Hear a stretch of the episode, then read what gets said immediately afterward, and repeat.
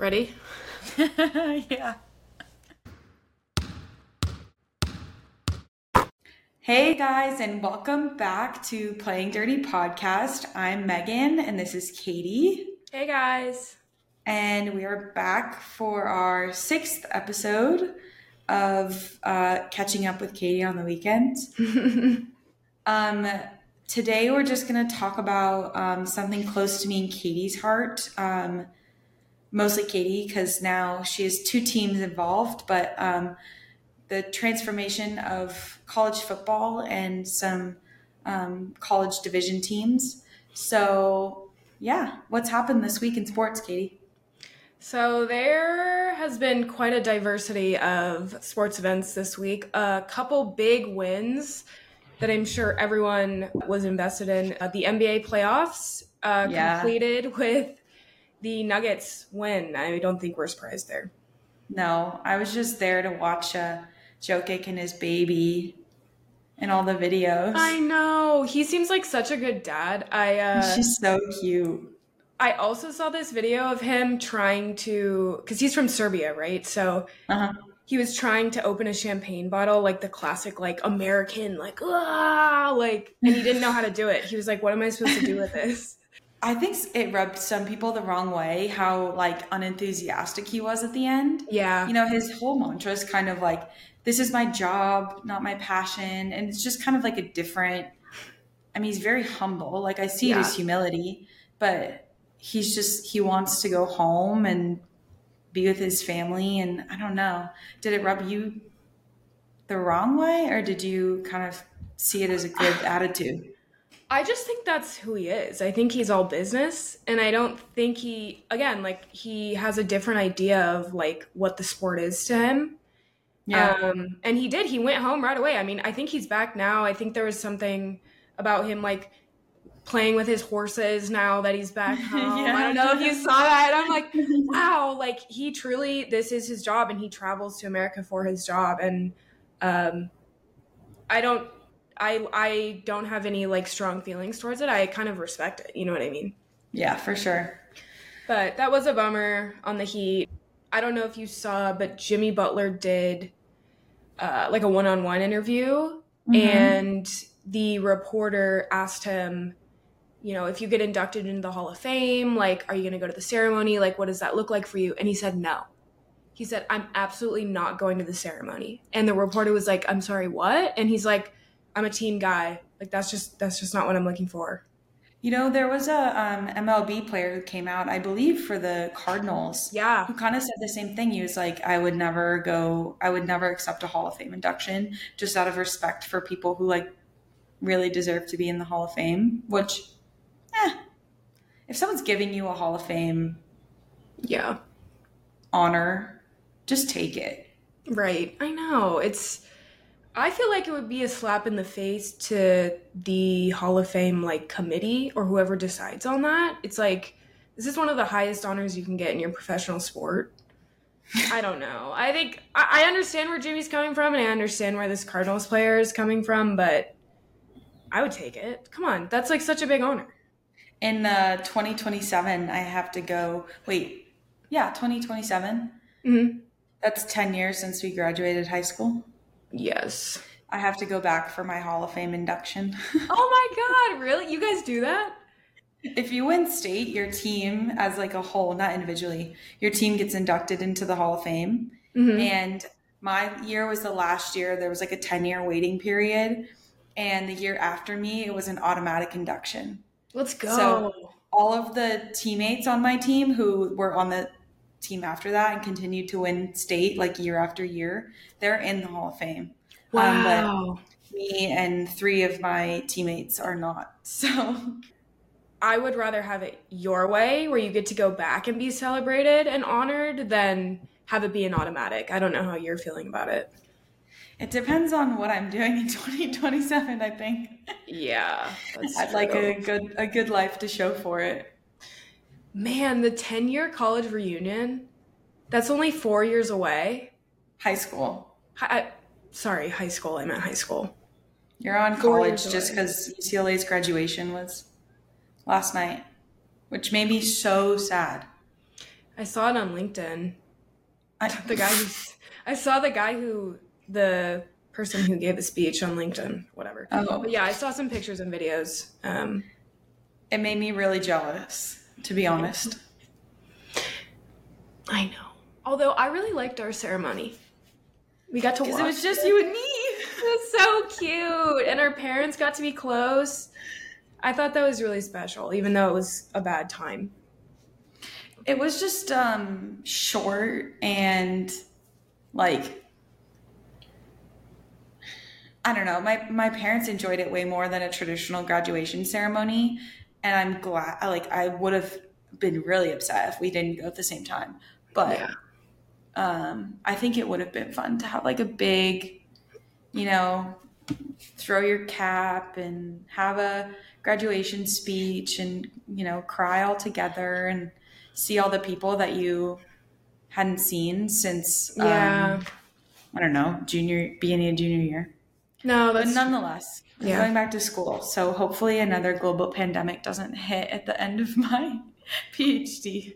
Absolutely, it will not. I I the, really do. The measles outbreak hit Disneyland and canceled our senior trip my eighth grade or my senior year of high school. Measles outbreak. Do you remember when everyone at Disneyland had the measles? No. To be oh. honest, I am not a big Disney person, but well, we were supposed to have a senior trip to Disneyland and then that got canceled. And then senior year of college, COVID hit. So now I'm really worried for my next graduation. no, it'll all be good. It's the dawn of bad luck. the, the earthquake's going to hit California or something. Oh gosh, something like that. I know. Um, there's also the U.S. Open happening. Speaking of college. Um, the LA Country Club is right next to UCLA. So I know. So right now, tied for first as I'm staring at this, which they're playing right now, so could mm-hmm. change at any moment. But Rickie Fowler, um, Clark, and Rory McIlroy. I don't know what Clark's first name is. W something. It's it's a really weird one. Okay, they're tied for first. Um,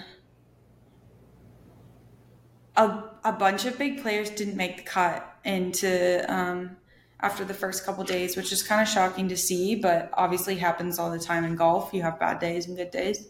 Right.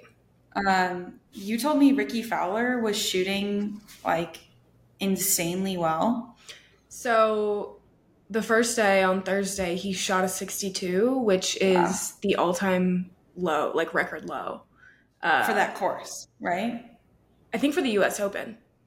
Oh, really? I believe for the U.S. Open, um, and it had been a 50-year record. But believe it or not, not even 10 minutes later, another player called um, Xander Schauffele, I want to say, also shot a 62. So two people in a single day at the U.S. Open shot like the lowest record um, to now, which is awesome. Love to That's see that. crazy. And Rickie, Rickie also has been in kind of a slump. Like you don't uh-huh. really the past few years you haven't really heard his name. I mean, he's obviously made a lot of cuts, but I think this is kind of his like moment to come yeah, back. Comeback yeah. moment, yeah.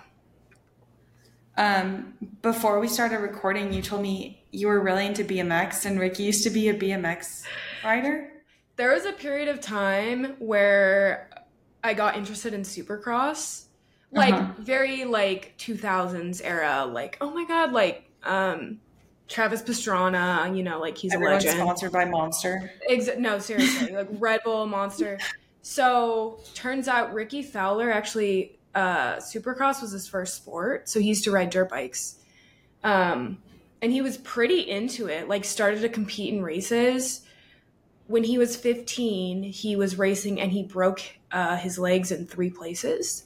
Mm-hmm. And so I think that was kind of the terminal point of his racing career. And that's how he got into golf, which is really, really interesting. But yeah, he still kind of acts and, you know, dresses like a, a supercross type person. Like he drinks yeah, monster. I can see it. The flat brim hats. Yeah. Like very like I don't know. You know exactly what I'm talking about, but um, I like him, and I'm excited he's doing well. That's awesome. Yeah. Um, so our other championship update, um, which hopefully everyone has heard about, is the uh, NHL champ or Stanley Cup. So Vegas won. Mm-hmm. Um, great for a new-ish team, um, and exciting for the city of Vegas, which is I know we've talked about it a lot, but just like very up and coming on the sports front. Yeah. Um, and good for us because it's close to us. So yeah, can travel to Vegas for all these fun things. Yeah, I'm excited them, for them too. And I know we've also talked about this before, but there's been a lot of progress with the A's moving to Vegas. Um, mm-hmm. Last week, the state of Nevada actually came to like a conclusion on it, and the governor signed it into law that um, the taxpayer money will be going to the stadium. So basically, they had the green light as long as the MLB owners were okay with it, and of course they are. I mean, it was basically initiated by the owners, so sounds like it's pretty 100%, uh, which is exciting. The the stadiums, the renderings at least look insane. Um, yeah. Again, we've talked about Tropicana's RIP Tropicana, Tropicana like they're done, and that's where the stadium will go. So so yeah, Vegas. Excited for Vegas. That was a cool Stanley Cup to watch too. If we go back to the um, NBA for just a minute, kind of on the the team front, um, Michael Jordan is selling the Charlotte Hornets. Um, I don't know if you followed this a little bit, but the Charlotte Hornets are not doing well in the NBA. Yeah. um, there's been some drama with their players, so mm-hmm. looking to make some trades to kind of clean up behavior, I guess, on the team. Um, Michael Jordan bought this team back in 2010. Um, for 275 million. He's selling it, um, all considered how badly the team is doing, for three billion dollars. Billion? Billion. That's amazing. So he made a pretty penny on on this, which yeah. I don't know quite the politics of sports team investing you know, like how lucrative it is to invest in a team. Um, but this, I mean, it's just kind of crazy. Like, I don't know if you attribute that to the popularity of the NBA growing in terms of like TV deals and all that. Um, because like just the management of the team and, and their trade picks and stuff like that aren't great. So it's not like, right. It's like not like, you know, like the Golden State Warriors where they were in like a really bad slump for a while, and then they came back to just be a, a monstrosity of a team to beat. So it's interesting. Um, I, I, did check out an article that said that um, once Michael Jordan sells the Hornets, there will be no um, majority team owners who are black, which obviously is a huge problem. Oh, yeah. Um, obviously it's just really disappointing to see um, and maybe a bigger conversation for another time but just keeping that on everyone's radar to know that um, the ownership of these professional sports teams um, still is not equitable so yeah a shame that is a shame but it sounds like at least in whatever part he had in it michael did a really good job turning it around. Um I, I see where you're coming from the point like where's the growth attributable? Like because that's a massive amount of like but it's not like this the hornets you know when he bought them they were fine but they're still just like fine. Like there wasn't a huge yeah. revolution of the team. You know they're not picking up these like big name players and um you know like the suns for many years once they came out of like the steve nash era um, you know, they had Shaq in like that period of time and where they were just like horrible for a while. Yeah. It's like now you start to see them. It's like, okay, they acquire um, Booker, they acquire, um, oh shoot, what's his name? Chris Paul. No, the Arizona player, but yeah, they acquire Chris Paul, and now it's Kevin Durant, and like you're seeing Chris Paul move out, and a new ownership and it's like they have these like big momentum shifts to kind of like change their luck and i right. guess on the charlotte side that just like didn't really happen. Hmm. I mean, either way, like it has been great for the team, obviously. Um, yeah. And I think that's also a minority market. So it's good to see how the ownership has impacted. Hopefully, the, a portion of that comes from ticket sales. Maybe there was some sort of like marketing front that happened. Michael Jordan being the owner, I think probably carries some weight. Um, oh, for sure. So maybe that has something to do with it. But I, and I think you might know more about this than me, but so Zion Williamson, mm-hmm. um, are there trade rumors around him? I know we talked last week about, you know, the baby mama drama that's been happening, but the the reason this ties in, I guess, is because there has been like murmurs of Charlotte too trying to pick him up. Um, mm-hmm. but they don't quite know in the transition of the team, like who, you know, you have your GM and the GM's reporting to the owners. Like they don't know who they're reporting to, like the old owners or the new owners, because the deal will take such a long time to go through. Mm-hmm. Um, so Zion, after kind of all that drama panned out um, in the media last week, um, it came out that he has a really poor relationship with the Pelicans, and so he's most likely being traded. Um, you know, I saw things hearsay like there is no relationship, like mm. not a big chance that he's going to stay there. Yeah. But yeah, I don't know exactly where he's going to go. Yeah. Or if he will go anywhere. Uh, in the spirit of trades in the NBA, there has been a lot of talk post NBA finals about the Heat potentially picking up Damian Lillard, mm-hmm. which would be a really big pickup, um, as well as Bradley Beal. So I think most people Both know to the Heat. To the Heat, right. Mm-hmm. And uh, so Dame has been in Portland for 12, 11 years now. Um, that was the first team he actually got picked up by going into the NBA draft. Mm-hmm. And so mm-hmm. he has been a long time veteran with the Portland Trailblazers. I think he feels some sort of loyalty to them, which is totally fair. Mm-hmm. Um, when Carmelo Anthony was on the Blazers and, and you know he's been there like they were really fun to watch at one point but the last two seasons they haven't even made playoffs. Um, I think he's feeling some sort of frustration there. And you know nothing's confirmed but I think he would be open to leaving and potentially I don't know where he would go potentially the Heat. Um, and the Heat have made it very clear that if they're going to get either one of those guys, Bradley Beal is playing for the Washington Wizards right now. Um, they'd rather have Dame, which is mm-hmm. hilarious. But uh, I guess they make their intentions very clear, which is fair. But yeah, either of those players would be a, a cool pickup for the Heat. Um, and I guess we'll see what happens. I think there's going to kind of be a lot of movement in the NBA. Yeah, to that point too, the draft is coming up. So um, I haven't really been following the top picks or anything, but um, the draft will have like huge implications too on who goes where and like how those teams kind of play out next year. I think it's more likely for Damian to leave Portland if Portland uses their number three pick on a rookie. Mm. Um, because I think he's generally, I mean, at least what it seems like is he's generally tired of them having to develop talent rather than just like having the talent and being able to use it and yeah. go to playoffs. So i think that would like you said that would actually be like a really big factor in in what happens.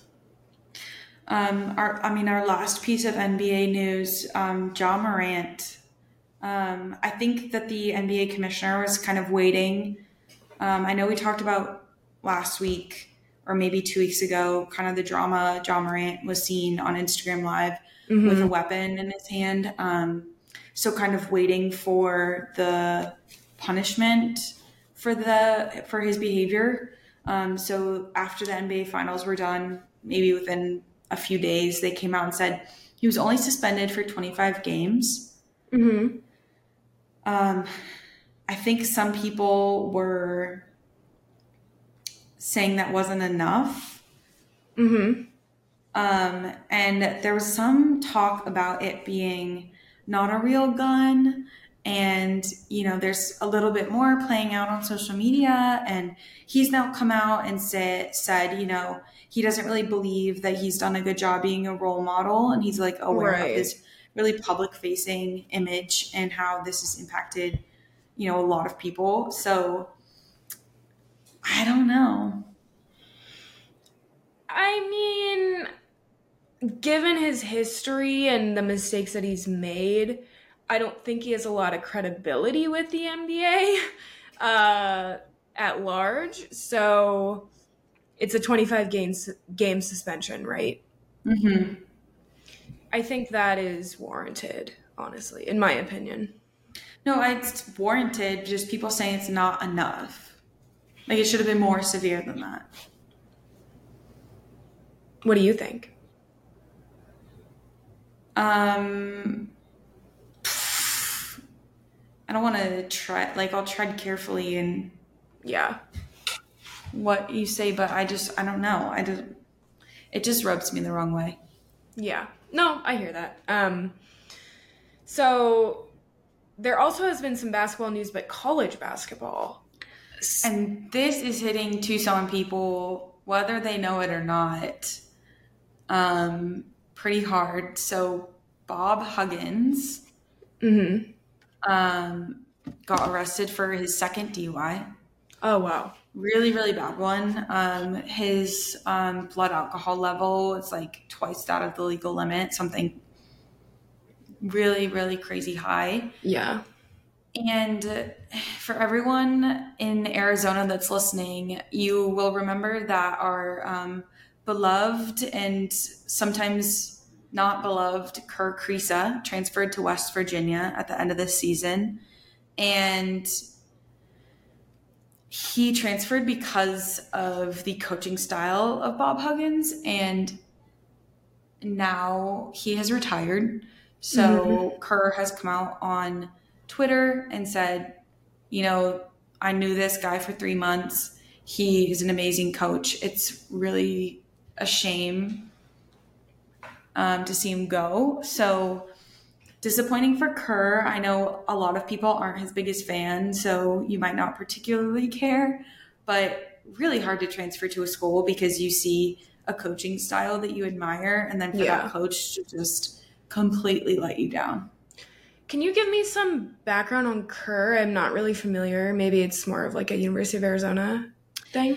He is one of the top guards in the, um, at least in the Pac 12, I would say. Mm-hmm. Um, but the reason that he's like really controversial, I guess, he's a big character, big flopper. Mm-hmm. Um, he wears a sweatband that is like his like iconic style, and he has like a bowl cut that like sits over his. Um, so he's just become a huge big NIL. Um, you know, the rumors fly around that he got paid a fat NIL deal to transfer to West Virginia. Yeah. Um, he has a lot of beef with refs. He says what's on his mind. Mm. Um, I believe he's from Estonia. Um, if you're on his team, it's really fun to watch him because it just adds yeah. a production value to it. Yeah. Um, someone who just like really loves playing the game. If you're not on his team, I'm sure he's quite literally the most annoying person to play mm. against on the, the, planet. Got it. Okay. Yeah. That's, that's helpful. Um, but yeah, it is a bummer to hear about that. Um, interesting to see who's going to step up and take his place yeah, I mean, I wish all the best for West Virginia. I think that's difficult and difficult, you know, because they're in a point where um, teams are practicing and they have their their new players, they have their transfers in, they have their freshmen mm-hmm. in, they're trying to build up a program, um, you know, in summer school and whatnot that athletes have to go through. So, yeah, tough. that is tough. Uh, switching it up a little bit, baseball. I know. I feel like we haven't talked very much about the MLB, and I think uh, we're a little bit due because we're kind of getting deep into the season now. We're, you know, it's summer. Um, closer and closer we get to October, it'll exactly. become Yeah, especially as all the other sports end and then you're like stuck watching baseball. yeah. So for all you baseball fans, we will definitely be talking more about it in in this episode and future episodes. But um you want to take a moment here for someone special? Shohei Ohtani is absolutely crushing it mm-hmm. in the MLB, which no one is shocked by. He's one of the greatest players to ever play baseball. Yeah. Um, he's currently for the Angels leading in almost every stat you could think of. And he hit his 23rd home run of the season yesterday, and he now is the new MLB leader for home runs. He is wow 150 career home runs and counting. So, um, and I don't know, he's our age. Is he really? Oh yeah, he's like 24, 25, 26. He truly amazes me as an athlete. I think a lot of times and and tell me what you think here, but I think a lot of times you can kind of get away with in baseball not being an amazing athlete, but being a great baseball player. Mm. And maybe that's not true universally, but he's one of those people who is just like an incredible athlete, having played pretty much every position in the sport and being good at every position in the sport. Um, he's he's fun to watch. Yeah, absolutely. Um, okay, for co- our college side of things, we have our men's college world series going on. And I have two, I have, I'll update everyone on what's going on, but then I have like a little anecdote about this. But um, we are past super regionals, so we're in Omaha. There's two brackets. Um, the first one is Florida, Virginia, Oral Roberts, and TCU. Almost knocked over my coffee. Um, and the second bracket is Wake Forest, LSU, Stanford, and Tennessee. Mm-hmm. Um, Virginia has been eliminated out of bracket one. Um, so Florida and Oral Roberts have no losses.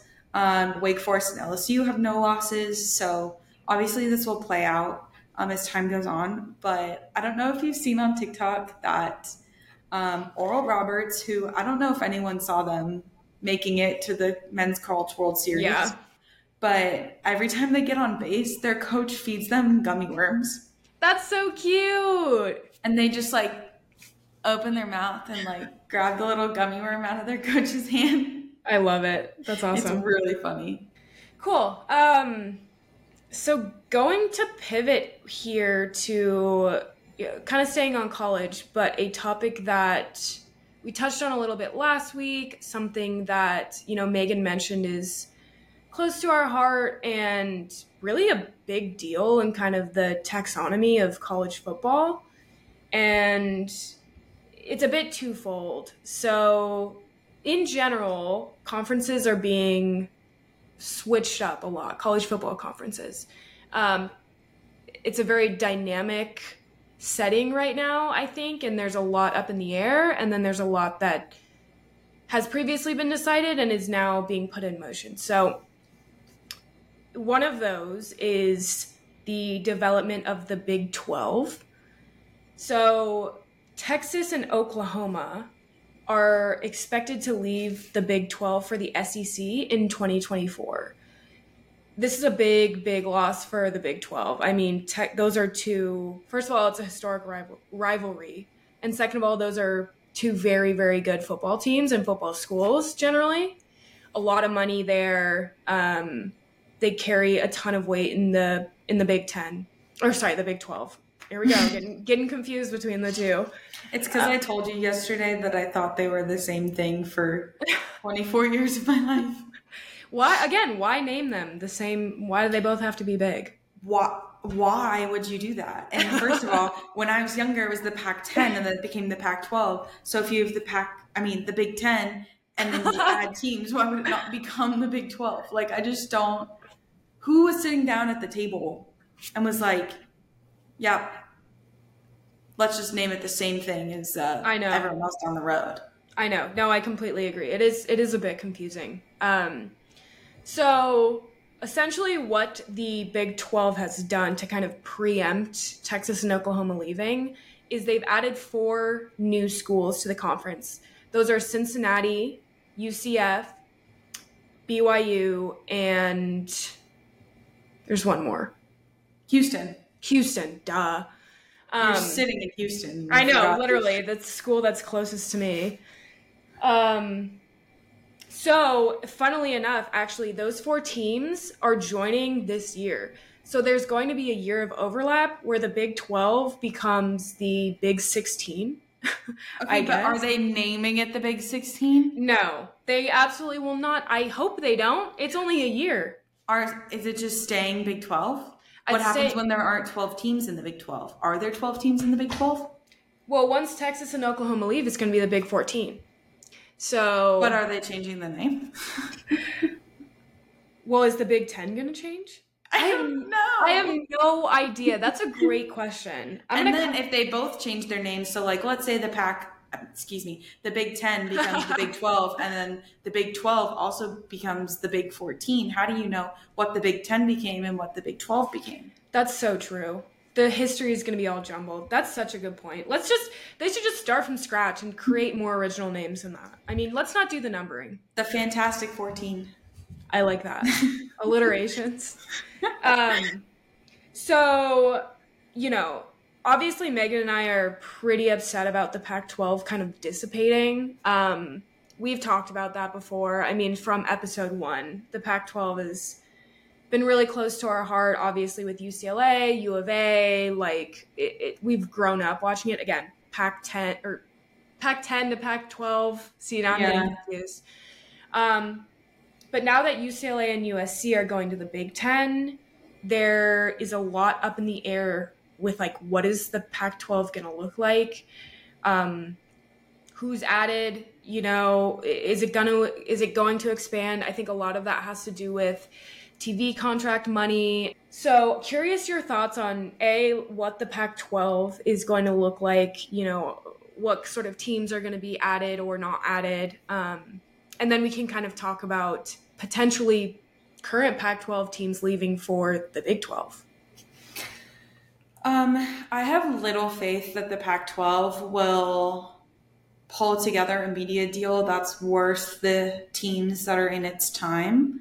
Mm-hmm. Um, just colloquially, from a viewer's point of view, you can't even like watch Pac 12 games unless you subscribe to Pac 12 networks. Mm-hmm. So it used to be that everyone in Tucson would like cohesively switch what TV provider that they were subscribing to like year on end because it would just be one of them would carry the Pac 12 games. Right. And then it became none of them. And so um, everyone has now ended up just like sharing Pac 12 subscriptions together.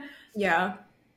But if you can't watch your, t- like, if I have to physically get up from my house and go to a bar or restaurant that subscribes to Pac 12, that's super annoying. Yeah. Um, there's not enough money in it for, especially with the NIL, there's not enough money in the TV deals for schools to have, I, just for lack of a better phrase, to pay all their players to be there. Mm-hmm. Um, there's not enough money to do big football recruiting, which is the moneymaker that's driving the rest of the sports um, in these programs. And I don't know. I think the Pac 12, um, if anything, if they can get a good TV deal, needs to become a basketball conference. Yes, I was um, just they need to pull that. in big basketball schools. Yes. The only school I've really kind of heard rumors about um, that sticks in my mind coming to the Pac 12 is San Diego State. Yeah. Um, seeing some smaller schools like that that are definitely not football, um, which is fine. Like U of A is not a football school either, except they're probably leaving. But um, right. I don't I don't know. I think it yeah. is like a big smack in the face to schools like Oregon, who are athletic powerhouses. Mm-hmm. Um, but Oregon's privately funded their athletic program, basically. Right. Um, right. So you yeah. need to think like I don't know. You're you're asking all of these 18 to 20 something year olds to come to your school and get a degree and play sport at the same time and you're kind of exploiting them in some ways and if you're not gonna compensate them and you're not gonna mm-hmm. give them what they're owed they're gonna go to different schools and that's gonna implode your whole like c- college athletics is the face of institutions right you know no, I, I completely agree. And you know, I don't re- I don't know if you remember this, but there was actually approval for Washington and Oregon to leave the Pac-12 at one point. No, I didn't know this.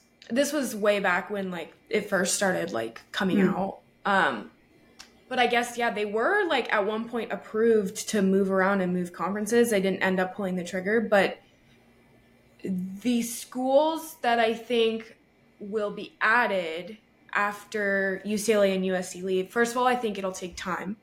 Mm-hmm. Second of all, I agree with you. It's going to have to be a basketball or some other sport driven conference because football. What's what's your next? Your next option is baseball. Baseball right. is usually a break even sport, and right. all the other sports are losing money. So, um, Right. And that's I part of the problem. big big that's, baseball schools, but if you're losing U of A, like you're also losing your biggest basketball and baseball school. Right.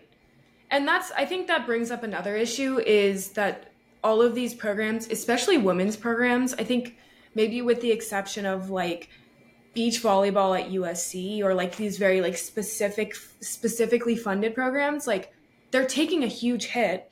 Oh yeah. Not not only that, but the whole like makeup of this new conference and all of these new conferences are going to bring on so many changes and we'll get to this later but like the tax of travel on these players and the cost of travel on these players like it just brings about a whole nother like group of questions that needs to be asked about how are they how and i guess this is the Pac 12 specifically is like, how is it going to manage all of these changes? And it's sad because it's not necessarily the Pac 12's fault, right? It's just how the cards have fallen. Um, but there has been talk of two teams that might potentially leave the Pac 12 once again for the Big 12, and that is University of Colorado Boulder and University of Arizona. Um, and there's nothing confirmed, right? This is just like kind of a an option. But that would, I mean, that would leave the Pac-12 with really just like the Pacific Northwest and Stanford. But leave me with no one. it's there's literally no one, and that's really really sad. I mean, then there would be, you know, they'd have to add a San Diego State. They'd have to potentially add like a Utah State or a Boise State or Gonzaga if they're going to go the way with basketball. You know what I mean? So I don't know. Like if Arizona left, how would you feel about that? That's that's a big change. It's like going through a breakup or something. I don't know. You have to like readjust. Yeah. The world that you. Oh yeah. Know, like when your whole entertainment is surrounded by this like Pac-12 world. Loyalty. Yeah, yeah, yeah. Loyalty. Yeah, that's a perfect word. And then it like like I wanted to go to UCLA as a college because I was like, I want to get out of Arizona, but I love that era, like the era of sports and that kind of like feeling to a university. And so right. like out of everything, when I looked at UCLA, it was like best of both worlds for me. But I was like, oh, I'm staying in the Pac-12. And right. now it's like I don't have any like super big opinions about teams in um, the Big Ten or the Big Twelve, where I'm like stoked about this happening. So, um, you'll, I mean, people grow into it. People yeah, change, but like yeah. it'll be okay for everyone, and it'll be amazing for U of A if they're going to bring in more money for all these programs, and you know, we get a better football recruits and better baseball recruits and like you get to partake in a better culture and better competition because of it. Yeah, that's a good point. Um, like, okay, think of how fun it's going to be when UCLA and Michigan play like at the Rose Bowl. No, you're right. No, like I do think they're I mean as sad as I am and with the changes, like you're right, people get used to it and seeing two of my alumna play each other down the street from where I grew up, like I mean that's a crazy experience. And when I was 12, I never would have thought of that ever. Yeah. Um and I think to your point, that alone, that game alone, and we can talk, we'll talk about like what the schedule looks like uh, for the Big Ten, but that game alone is going to bring in so much money to not only the Rose Bowl, but Southern California, all of these Michigan fans who are currently living in Southern California, which I will say is a lot. I, when I was visiting my parents um, a few months ago, I was like walking down the street in like my Michigan Ross Patagonia yeah. And I kid you not, three people came up to me and they're like, go blue, or like, my son's going there, or like, whatever. And I'm like, wow, like, there's mm-hmm. truly like a huge alumni network here that um, you forget about because you're on the West Coast. But, anyways, um, I totally, I totally get where you're coming from and I agree. I think it will be beneficial for UCLA and USC. Yeah. All right. So, one of the things that just off the bat. So I sent you the Big Ten football schedule for 2024, mm-hmm. 2025. It just came out. They're doing something called this Flex Protect Plus model, which right. sounds so corporate, but it makes literally no sense to me. Um, mm-hmm. The verbiage of it is really confusing. So do your best and explain what the heck is happening. Okay. Um, I I will preface this with I think I have a general understanding, but I'm not like an expert yet. This is a very new concept, given that there's going to be so many teams now in the Big Ten, um, high profile teams in the Big Ten. Uh, they did some finagling where the model of schedule of play is going to have protected rivalries and then a rotating um, year by year schedule. So, for example, teams like UCLA and USC, that historical rivalry is going to be protected. Same with every like year. every year. Same okay. with a Michigan and an Ohio State, right? Where mm-hmm. they're playing is going to differ, but those historical games, like those rivalries, will be protected. There's a few others, and, and I can talk about them in a second. Um, but outside of those allocated games, there is a four year rotating schedule for teams outside of the rivalries. So, like a UCLA is not necessarily going to play in Ohio State every single year. Um, no, 2024 at the Rose Bowl, though. I know. Buying tickets. You're going for sure. My yeah, I remember my cousins are big Ohio State fans, so I already texted oh, yeah. them, and I was like, "We're all going to the Rose Bowl. We must." Yeah, that's that'll be it. Ohio State, man. They bring a crowd. Same with Michigan. Um, actually, did you know that this is a little bit of a side note? Michigan is actually playing Fresno State. Wow. Um, I have no. I think it's a preseason game, and so Jack will be going. Oh my yeah, gosh. Yeah. I want to confirm that. I'm not 100% sure, but I did see that at some point they were playing each other, and I think it might be at the big house in Michigan. So Jack is going. if he travels, are you gonna go? Oh yeah, absolutely. Oh um, can I come with you? Please. I mean, okay. you're definitely invited. um, any game that Jack plays, you are absolutely invited. Oh, okay. Um, I'll get a so, jersey that says Jacobs on the back. Fresno State Bulldogs, go. um, so Yes. So these protected rival- rivalries, there's 11 of them in every uh, season schedule. Um, these rivalries include Illinois and Northwestern, Illinois and Purdue. Really interesting. Didn't know they were they were rivals. Indiana, Purdue, uh, Iowa, Minnesota, Iowa, Nebraska, Iowa, Wisconsin, Maryland, Rutgers, Michigan, Michigan State, and Michigan and Ohio State, UCLA, USC, and Minnesota, Wisconsin. So basically, there will continue to be nine inter conference games per season. Um, again, like there's so many like pieces of this new schedule that I think are still really new. Like I've never seen a model like this. Um, I mean, yeah, they had to sit down and kind of problem solve. Um, they really did, yeah. But I, I don't know what you think about this, but they kind of problem solved to the Eastern Central teams' advantage and kind of um, put UCLA and USC at a disadvantage. I I agree to an extent. I think the way that they're going to rotate the home games, they try to be equal to like the West Coast teams. Like everyone gets like a home game once every four years or something, and you know something like that. Mm-hmm. Um, but there will always be a disadvantage, like you said, for UCLA and USC because um, they're traveling an insane amount to just like get to these locations to play. And I, also, I want to flag like again, this is not just football. These oh, are my god. Yeah, football's not the problem. Like, not really the problem here. They're getting chartered out to right.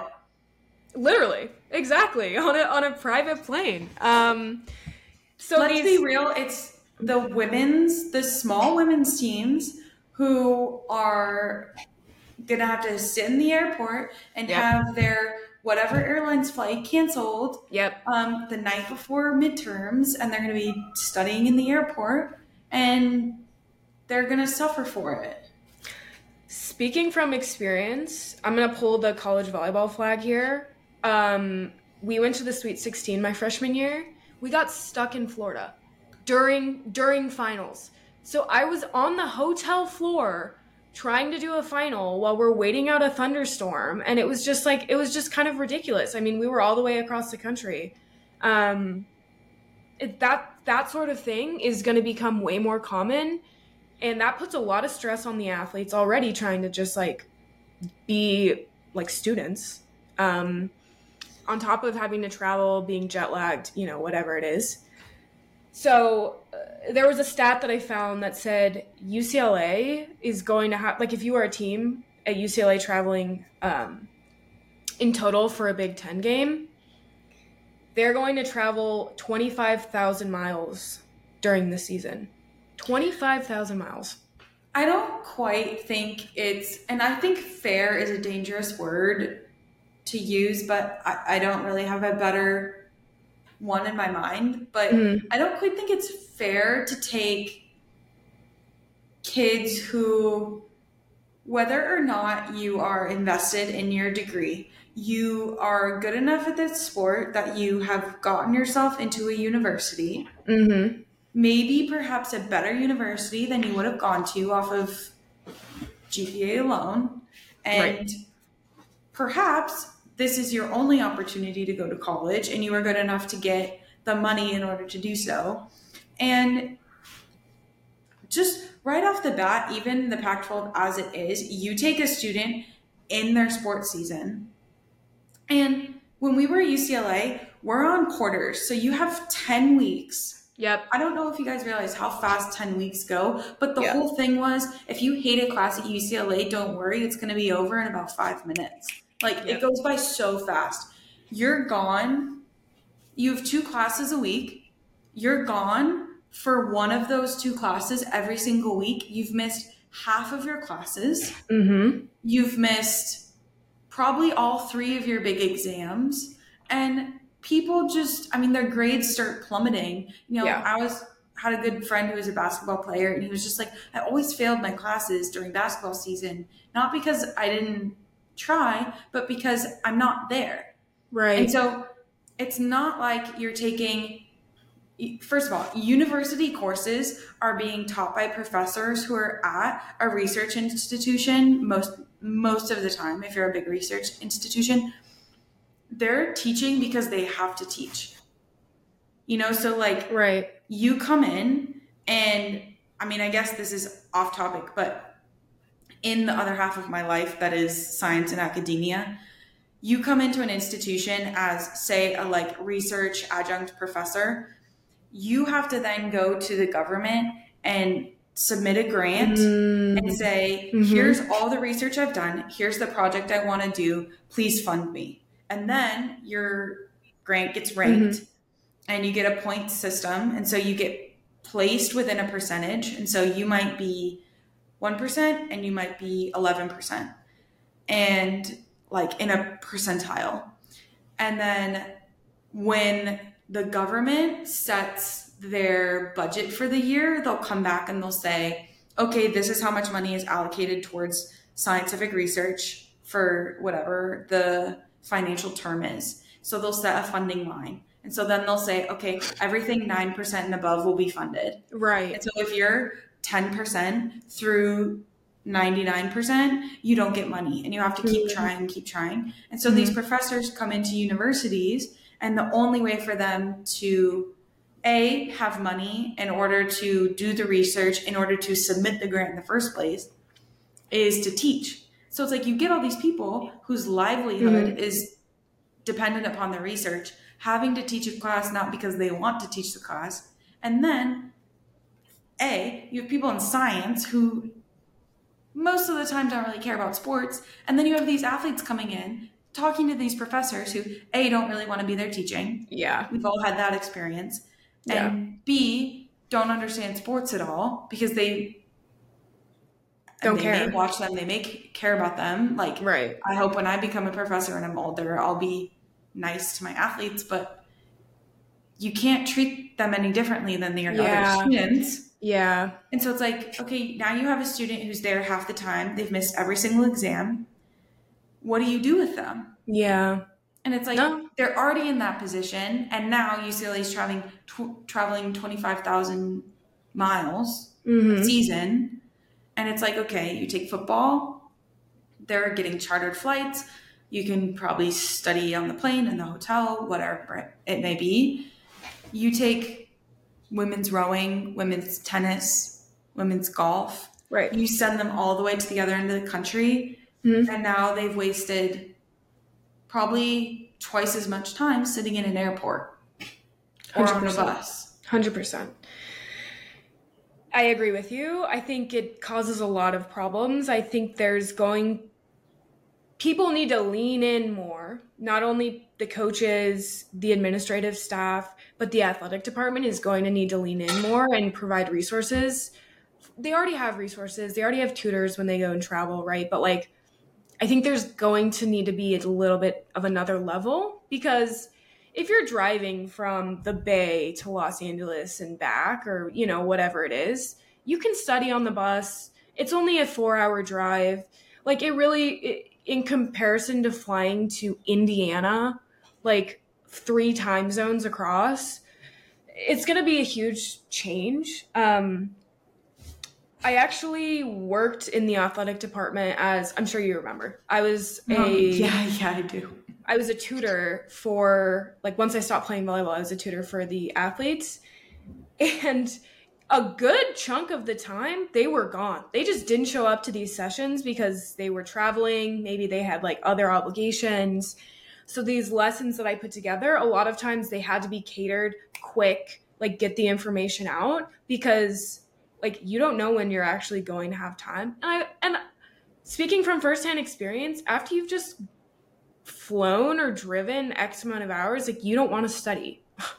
like I'm sorry, you just don't. And so I I hear exactly what you're saying about it being like a duality. These professors can't accommodate generally because like they have things that they're responsible for and then the athletes are just doing their best on the other side. So I think people just are going to need to lean into it a little bit more. And if you take the percentage of athletes who go from college to going pro and making enough money to like live off of it, mm-hmm. it's such a small percentage yeah. of people. It's like, okay, all these other athletes need that degree and need mm-hmm. a job and need work experience. Yes. In college in order to completely pivot their life once they're done. And so you get a lot of individuals that are playing a sport, you know, and they chose a really difficult major, whether that be like science, engineering, right, you know, uh, uh, humanities, where the rigor of the academics is hard enough for a quote unquote regular student, normal student, right? and then you're taking an athlete who like really needs this opportunity right and they're getting feeded half the information from a peer and not even the professor themselves. Mm-hmm. And like not not I mean it's annoying also as like a normal student when those accommodations do happen. Right. But you can see kind of why they do. And it's like grass is always greener. But. I don't know. I used to sit in classes with um it was a lot of girls on the track and field team and they would just call me when they got home because they were just like what happened in class. Yeah. 100%. Um one thing that I found a, I had a little chuckle about it. Um, so, as you know, my dad played football in college. He was mm-hmm. a history major, which mm-hmm. I don't think is notoriously difficult of a major at UCLA. Maybe it's changed, but at least you know, no. I think it's it's a it's a social science, you know, whatever. Um, historically, sociology is like the major to take as an athlete. My mom was a soc major. Um, not saying i mean you're at ucla so obviously there is rigor to it but soc is like kind of like the default whatever um and i was a political science major so i can make fun of myself here. But i saw ucla football post the graduating seniors or whatever year they were graduating from the football team. I kid you not i think 50% of them were sociology. Another like 20% political science some sort of like social science. And then actually what was really cool is a lot of them were African American studies, which oh cool. was really unique because I feel like when I at least when I was there, I didn't see a lot of that. Um, and, and that's a really cool major that UCLA has. But I just had a chuckle about how leveraged the football team was in these specific well, majors at UCLA. You have practice at a certain time, so your classes yeah. have to be at a certain time, which limits the majors you're allowed to go into. Right. Um, typically, like um, UCLA would build their schedule so that certain majors classes all came into the same block of time. So if you were a STEM major, it was like all your classes fell in the morning and like your humanities fell at different points in time. Like it was like your classes always were at 2 p.m. on a Wednesday, you know? Right, right. So I don't know, you're limited, but think of how many of those football players aren't going into the NFL right. or XFL or anything like that. 100%. So they now need to go find a job. And it's like, what if you were stuck in a major you didn't want to be in for the career that you saw yourself doing after football? I know. No, I know. I think there's a lot of I don't want to call them problems, but just those are kind of things that come with being an athlete and to come full circle, I I do think UCLA and USC going to the Big Ten is might amplify some of those. Uh, but I am optimistic that they will get worked out in the long run. Um, yeah. Also, very curious to see how the Big 12 is going to play out and how the Pac 12 is going to play out. Um, it, we'll like kind of monitor that as if there's any big changes, you know, we'll hop on here and chat about it. But generally like a, lot of changes. I know. I'll have to like grow new rivals. I know. It'll be it'll be interesting. I don't know who I'll root for between UCLA and USC or UCLA and Michigan. But definitely boo Ohio State. I cannot even believe that I'm sorry. I still can't believe we're besties and I cannot believe that you are an Ohio, Ohio State fan. That's so brutal. By proxy. By proxy. That's fair. That's fair. My personal teams are U of A and UCLA. So. Okay.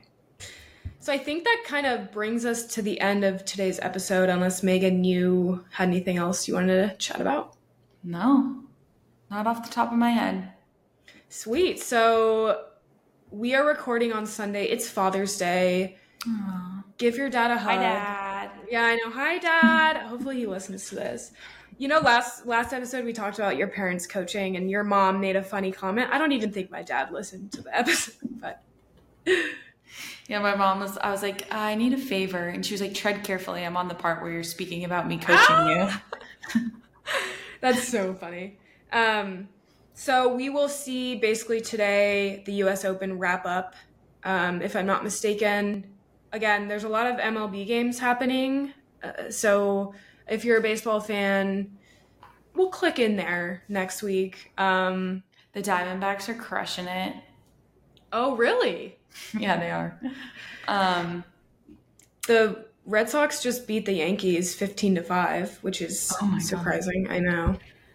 Um, our uh, former UCLA player, Matt McLain, is doing amazing on the Cincinnati Reds. Wow. Let's go, Bruins. Yeah. Um, uh, really fun to see. There was an IndyCar race today as well. I'm not sure if that has concluded. Oh, yes, it has. Um, Indy 500 winner Josef Newgarden got second, I believe. Mm-hmm. Uh, otherwise, the NBA draft is this week. That's right. Oh my gosh, Megan, I just so, sorry, sorry to yell.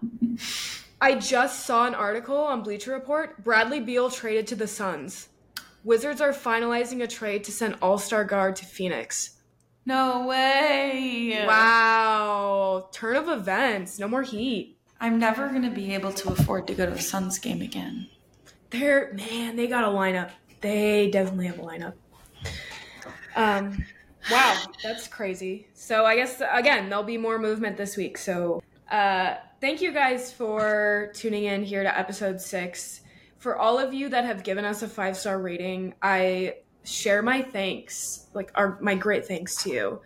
Um, it helps us a lot when you like and leave comments on the YouTube, like and comment. Um, but we just really appreciate the listens. And again, as we always say, feel free to reach out, stay engaged with us on social media. Um, and yeah, like looking forward to next week. See ya. Bye, guys.